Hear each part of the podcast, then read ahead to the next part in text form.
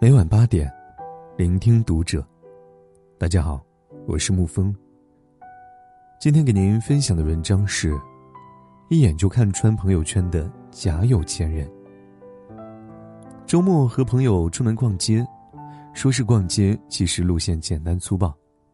我带着笔记本电脑工作了一会儿，朋友带着 iPad 看了会儿书，接着两个人直奔某快消品牌买衣服。半个多小时选衣试穿买单，过程中我们还吐槽衣服降价太快，新品二九九没多久就降到一九九，一边讨论打折大法，一边不忘用上优惠券。这几年我的收入比之前高了不少，可是穿的却越来越便宜，T 恤多是几十块钱的百搭款，外套没有看到特别中意的索性不买，只有在我需要的时候才下单。出门要么背电脑包。要么抓个帆布包。如今我看到朋友圈里好看的衣服包包，偶尔还会心动。以前我看到朋友圈里好看的衣服包包，偶尔还会心动，如今简直心如止水啊！朋友说：“你咋收入越高变得越抠啊？”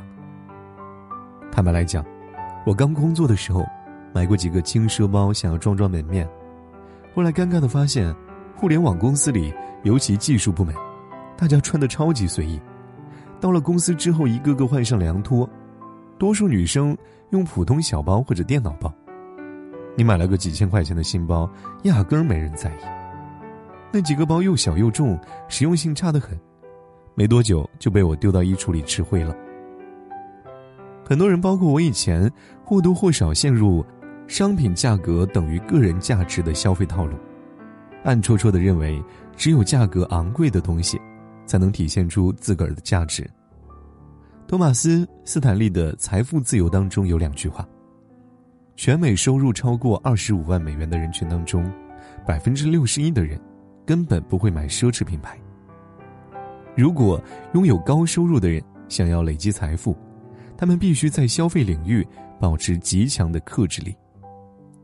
富人的赚钱能力确实很强，但背后更厉害的，是他们守钱的能力。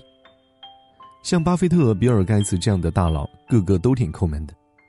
盖茨上节目带着个十美金的手表，巴菲特更绝，和盖茨吃饭还要用优惠券。而许多球星会挣钱不会守钱，哪怕收入再高，最后负债累累，出于虚荣心的无节制消费，带来了巨大的破坏力。消费主义常伪造文化来欺骗年轻人。你想要快乐，就要消费，人生才能幸福。你用什么样的东西，你就成为什么样的人。用商品价值定义个体价值，在不断的给人们洗脑。咋不看年入百万千万的人，就看那些收入相对高的行业，比如程序员。我周围的程序员，不管是刚入行的新手，还是资深老鸟，不管是月薪一两万的开发，还是拿着高薪外加股权的管理者，大部分都穿得很随意。电梯门一开。一溜儿的格子衬衣加上电脑包涌向办公室。他们多数人压根儿没有觉得自己有多富，更别说通过买入贵的东西来标榜自己。同时，社交网络造成了社会折叠假象，不止我有这种感觉，连全球首富马斯克也有同感。点开 INS，啊，点开推特，为什么全世界的人看着都这么有钱、漂亮、轻松啊？马斯克也很纳闷，自己这么有钱，每周工作一百二十个小时以上，连洗澡都没空，全身酸臭的跟狗一样的。打开 INS，哎呦我去，网红过得自己都羡慕了。其实你看到的只是人家想让你看到的那面。比如精致的生活，某红书、微博、视频网站上，UP 主展示的生活 Vlog 真的是精致无比。六点半。从大城市整洁明亮的公寓里醒来，准备色香味俱全的早餐，再用五到六款好看的餐具摆平。吃完早饭，边化妆边对着镜头聊天。中午吃自己做的营养午餐，晚上健身或者学习，最后对着镜头总结这一天的心得。相比之下，我操的就像是个蛙类。比如轻松的挣钱方法，课程标价九百九十九元。你只要卖出一千份就能够躺赚一百万。有了某某思维，你也能年入百万，仿佛无数人就可以一夜暴富。就说知识变现吧，九百九十九元的课程，你的内容真的能扛住吗？卖出一千份，你要怎么卖？是否有推广渠道？要不要做试听课？要不要做广告投放？成本预算是多少？任何一个问题抽出来，都是隐形的阻碍。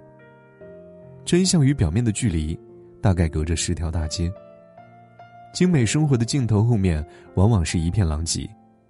看片儿三分钟，博主剪辑拍摄三天都不够。学习博主聊自律、聊专注，分享图文并茂的学习笔记，考出来的分数却让人大跌眼镜。当然，这些分享有它的价值，他们也确实能鼓励大家好好努力。我看那些美好的日常 vlog。也觉得挺治愈的，但不会把画面里的一切当做生活的原图。一方面，很多人在社交网络上只想将最好的一面展现出来；另一方面，这种吸引人的美好是常见的自媒体人设营造，借此吸引关注。看看没关系，别把折叠的假象当真就好。真有钱人和假有钱人的区别到底在哪里？其实。无论有何区别，人们最喜欢看的都是自己想象中的有钱人的生活。郭德纲有个相声段子：农民休息间隙聊八卦，说皇帝每天用金锄头耕地，皇后娘娘每天用银盘和面，热火朝天的讨论很久。你说有钱人的生活，马斯克连续四十八小时工作，没时间洗澡，全身酸臭，这种画面绝对没有网红们。穿着时尚的衣服，美美的喝着下午茶来吸引人嘛？就像影视剧里的爽文桥段，总让观众拍手叫好一样。穷小子饱受磨难，一夜逆袭继承了二十亿家产；底层女主被高富帅看中，嫁入豪门；富人一抬手投资几千万，只为了追求朴素的儿时梦想。看完爽完就好，可一旦把它带入现实，你瞅啥都会觉得不满意。陷入到全世界咋就我混的这么差的困扰当中。清醒些，踏实点，管控好自己的所见所闻，真实的幸福才会一点点的靠近你。